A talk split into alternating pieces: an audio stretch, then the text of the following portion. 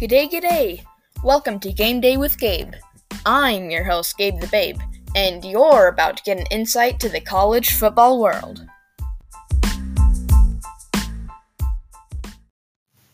What's up, Cougs fans?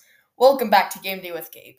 In this episode, I'll be talking about BYU football, BYU basketball, and some sports news, especially from college football bowl mania and college basketball. To start things off, I'm going to jump straight into BYU football. So, Wednesday was recruiting day, three days ago, and we got 27 recruits. 27 new guys signed with the program. That's really good. If we weren't in the Big 12, we probably would not have gotten 27. It's that Big 12 title under under that BYU name that'll get us 27 new recruits. In fact, we even beat Utah 11 to 6 in recruits where we went head to head where they both offered scholarships. So that's great for BYU. We got a commitment from some notable ones. A defensive lineman from Texas Tech flipped to us. We got two teammates from Weber State, uh, defensive players, linebacker and a cornerback. We got Noah Lugo, a quarterback from UTSA area, and we got Sam Vanderhaar from a, a punter from Australia, actually. He transferred from Pittsburgh College, but he's originally from Australia and all the good punters come from Australia. You want to know why that is? It's because of AFL, Aussie Rules Football. In Aussie Rules Football, they have this game where you kick, punch, and dribble the ball, and it's played on a big oval about three times the size of a football field. So the best play is to kick it. That's how you get it furthest. That's why the Aussie kickers are always the best because they practice it over and over every day with AFL. So when they get some, they get bored of AFL there, and they aren't as good as some people would like, not as physical, they can go over to the Americas and they can become punters because that's where you boot it as far as you can. And that's what Aussie punters are good at doing. So that's why Aussie punters are the best guys to get in the college football, football world, and NFL. So we got some good signings. Cody Hagen is also a returned missionary off a two year leave for his mission for the Church of Jesus Christ of Latter day Saints. And he is so fast. He's a wide receiver, brother of Cole Hagen, who's a quarterback at BYU, and he's a great wide receiver with great hands, really fast. Was a four-star recruit in high school, I believe from Corner Canyon. So that'll be great to have him back for the wide receiver room. I think that BYU is going to be a better team because we're returning a lot of our guys. We're going to have a ton of return production. Specifically, Ben Bywater, our best linebacker and our leader of the defense, is coming back, and Tyler Batty, our defensive line captain, and our captain of our defense. Both of those guys are very impactful, and they're coming back for one final year. It's going to be great. In college basketball, BYU got two new guys eligible to play. Those two guys are Dawson Baker, a guard, and Marcus Adams Jr., a forward. Why is this happening? The NCAA made a rule for two time transfers that allows them for them to be able to play immediately starting now. So, because of this, Dawson Baker was a two time transfer from Kansas and then to Gonzaga and now to BYU. Dawson Baker from UC Irvine. And now, because they're both reasonably healthy, they still have some leg injuries with their ankle, but both of them are able to play. In fact, yesterday both of these guys played and played well.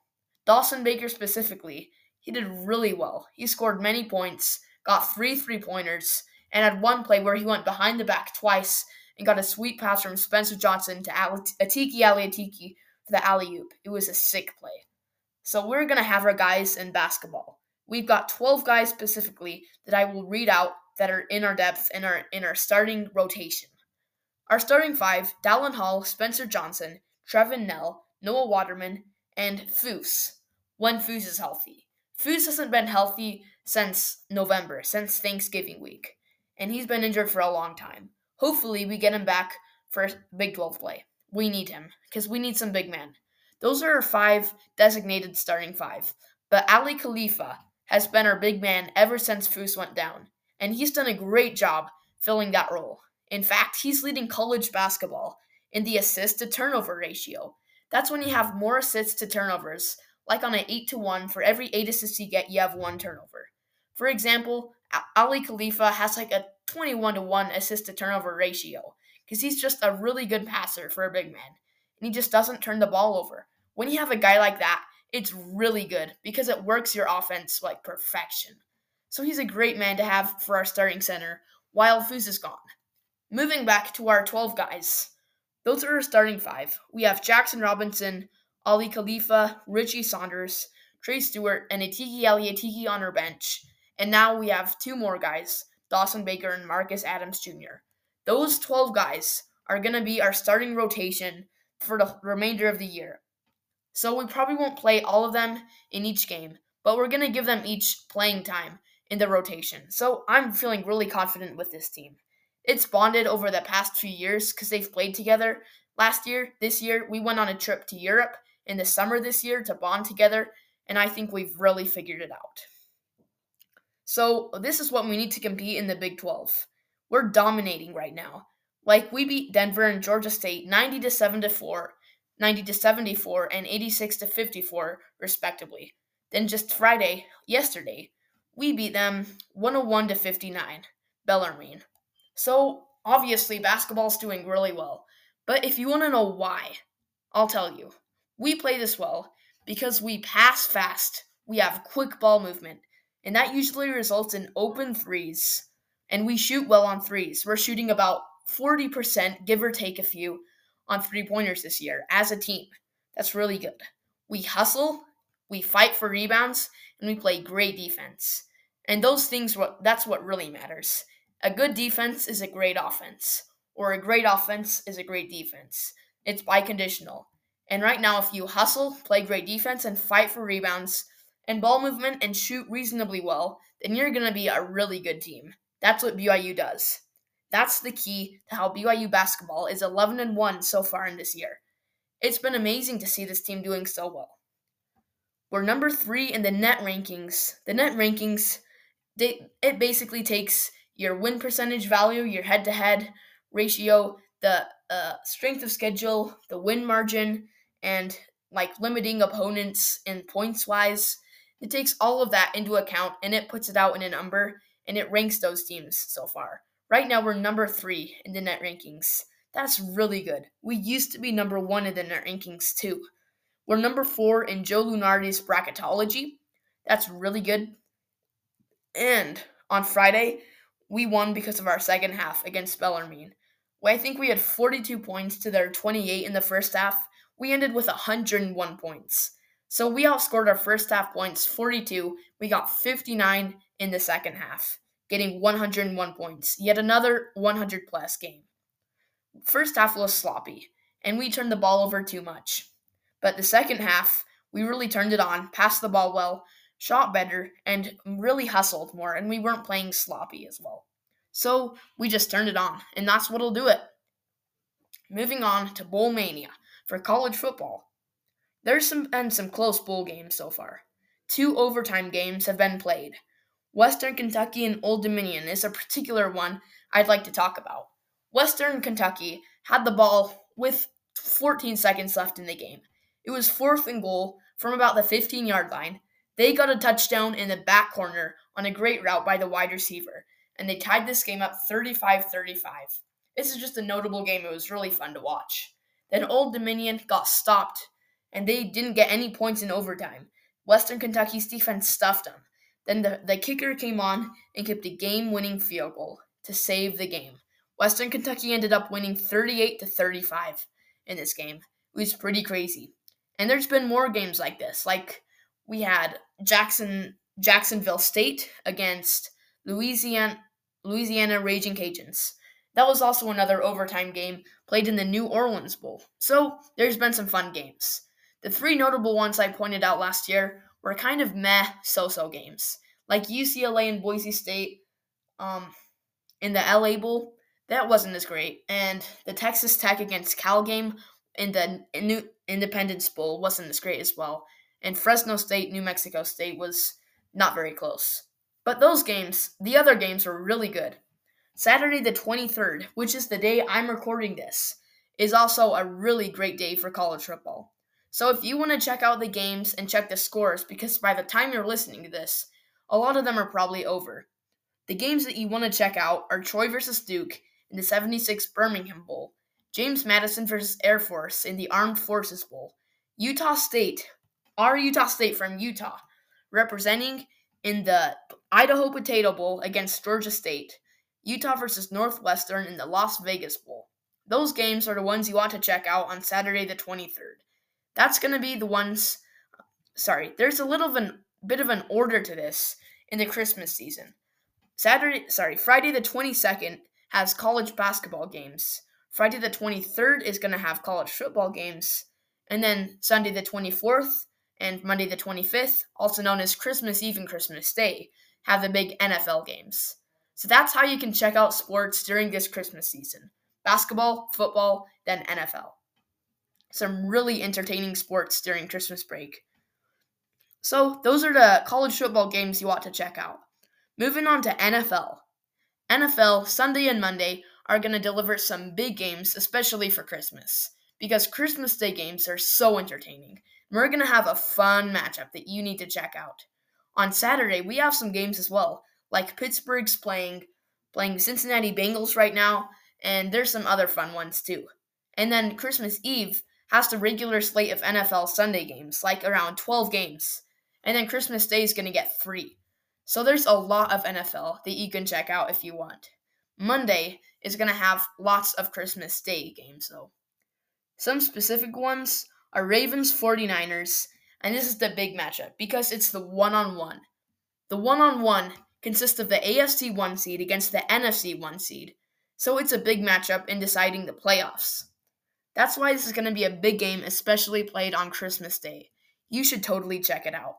There's also the Giants, Eagles, the Raiders, and Chiefs. Our Chiefs trying to make the playoffs as a good seed. So those are the games to check out on Christmas. Some notable games that we've had before are Taysom and the Saints playing at Puka and the Rams this Thursday. It was a really fun game to watch these two guys. Both BYU alumni, Taysom Hill, a former quarterback at BYU, and Puka, a former wide receiver, just graduated last year. Both of them played each other on Thursday Night Football, played at the Rams against the Saints. Puka had nine receptions for 164 yards and a touchdown in this game. He absolutely dominated. He caught every ball that was thrown his way, and they could have thrown him five more balls and he would have caught them. He was just so dominant. He even had a touchdown in the early moments of the game. Taysom Hill didn't get fed the ball as much. He only had three carries and no passes or receptions. So, not quite Taysom's day. I think they ought to incorporate him into their offense way more if they want to start winning games, because the Rams did win 30 to 22. Puka Nacua, on the other hand, is having a record season for a rookie. You look at his stats, and he's going to blow you away. I'll read you some notable stats right here. Right now, the most receiving yards by a rookie wide receiver in one season of the NFL is Bill Groman, 1960. He had 1,473 yards. Puka is 1,327 yards. Do the math. He's 146 yards behind him. If he can get 146 yards in the next two games, because that's how many games are left in the regular season of the NFL, then he's going to become the all time leader ever for yards by a rookie wide receiver in a season. That would be a historic record to have a BYU guy doing that. Not only this, but he could also become the leader for most receptions by a rookie wide receiver for one season in the NFL. Right now, Puka Nacua is at 96. The leader is Jaylen Waddle, who's at 104. He had that in his 2021 season with the Miami Dolphins. If Puka can get nine receptions in the next two games, then he's going to become the all time leader for receptions. If he gets these two, that's going to be crazy. A BYU alumni getting the most receptions and the most yards ever by a rookie wide receiver, he's taking the NFL by storm. So it's so exciting to see Puka doing this well. Puka means chubby. That's what I like about it. I learned that from Jarom Jordan. He's having one of the best seasons in the NFL ever. I hope he wins. I hope he wins Offensive Rookie of the Year. It's between him and CJ Stroud. This award is given to the best rookie offensive player of the year. It's pretty self-explanatory. Right now, two front runners are these two guys. Puka Nacua has his own case that he can make, and it's clear. But CJ Stroud, he's had five touchdown passes games. He's had over 400 yards throwing in certain games, over 300 yards, and he's been a really good leader for the Houston Texans. The thing is, he's been injured for the last two, three games. So without him playing, it's going to be really hard to give him an award for Rookie Offensive Player of the Year. I think that if Puka can still dominate and get the two records and just absolutely dominate these next two games, and CJ Stroud it doesn't play or goes meh, it's Puka's award for the taking. And I think if CJ Stroud comes out and goes fiery, he'll probably get it because he's a quarterback. And quarterbacks are valued more in the NFL than wide receivers are. That's typically how it goes. But I'd love to see Puka get the Rookie Offensive Player of the Year. It would be great to see the BYU alumni representing. I love that guy. He's so awesome. What a player. What a guy. In some other notable games in the NFL, last week the Dolphins beat the Jets 30 to 0 because the Jets' offensive line is, no offense, terrible. But the Jets' offensive line can't protect. Zach Wilson got injured again. It's so disappointing. Without an offensive line to protect him, he's not going to have time to make throws. They're not going to have time to make some running plays, and he's just going to get injured. Zach Wilson's going to be out for the year because of this. And Dak Wilson's might be his career might be over because of his Jets offensive line. He's had one of the worst offensive line in NFL history, and that might ruin his career because opposing teams will look at him and say, "Do we really want a guy who's done this little in his career and he's been so sluggish?" Well, it's not Zach Wilson's fault. It's the offensive line. Had he had a good offensive line, he could be the next Aaron Rodgers for all we know. Probably not. But look at his potential. It's huge. Even Aaron Rodgers, he couldn't be doing this well because of the Jets' offensive line. It's not going to protect him. He's going to get injured one way or another, or he's going to have a really disappointing year from what the Jets fans were expecting. It's not that Aaron Rodgers is bad or that he's what's going to fix the whole problem. It's that the Jets' offensive line is the problem. And if they want to get that fixed, that's priority number one. Not grab another quarterback, it's the offensive line. I learned this from BYU's football season this year we struggled with the same problem. Having Aaron Rodgers is really awesome because he knows how to make quick throws and accurately and lead an efficient offense to see do I run it or do I throw it. That's what I really like about him. However, I don't think the Jets are Super Bowl contenders for all year, even if he stays healthy. I think that they just need to get the offensive line fixed. So that's what the Jets need to do. Zach Wilson might even be gone for a different team next year. That's totally possible. It's disappointing. That's just how it goes in the NFL. It's a tough league to play in. The Christmas slate is going to be a fun one. The one that I really want to talk about is Ravens and Niners. As I said before in my podcast, this game is a one on one, and it's a big game. It matters because if the Ravens want to get the number one seed in the AFC, then they're going to have to win, and that will probably get them in because there's teams behind them like the Chiefs, the Dolphins, the Jaguars that really want that number one spot. Mainly the Chiefs and the Dolphins that want the number one spot. If the Ravens win, it's theirs. It's their spot. No one's going to stop them. But if they lose to the Niners, the Niners, on the other hand, are going to become the number one seed in the NFC. Who's with them? Well, they have the Cowboys right there, they have the Eagles right there, and those teams are vying for the number one spot in the NFC. So if the 49ers lose, they're going to lose a spot to the Cowboys or the Eagles, depending on how week 18 fares. Regardless, it's a must win for both teams if they want the round one bye. I'll give you a bit of context. The NFL playoffs, the number one seed gets a bye for round one, meaning they don't have to play anyone and they still move on. That's why it's such a desired spot. There's only one team from both conference that get that bye. And so both teams really want this game. It's a big one, and it's played on Christmas Day.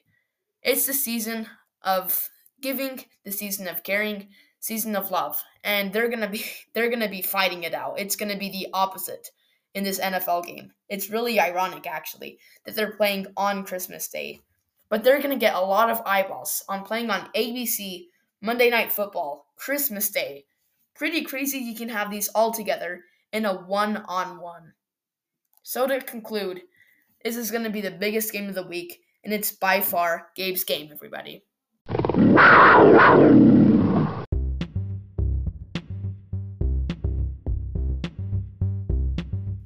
Thank you very much for listening to Game Day with Gabe.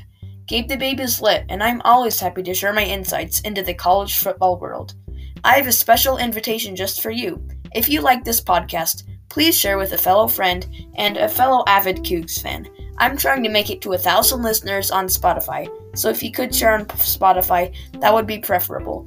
If I can make it to a thousand Spotify listeners, then I can put in ads and keep this podcast going. And Gabe the Babe will be here to stay.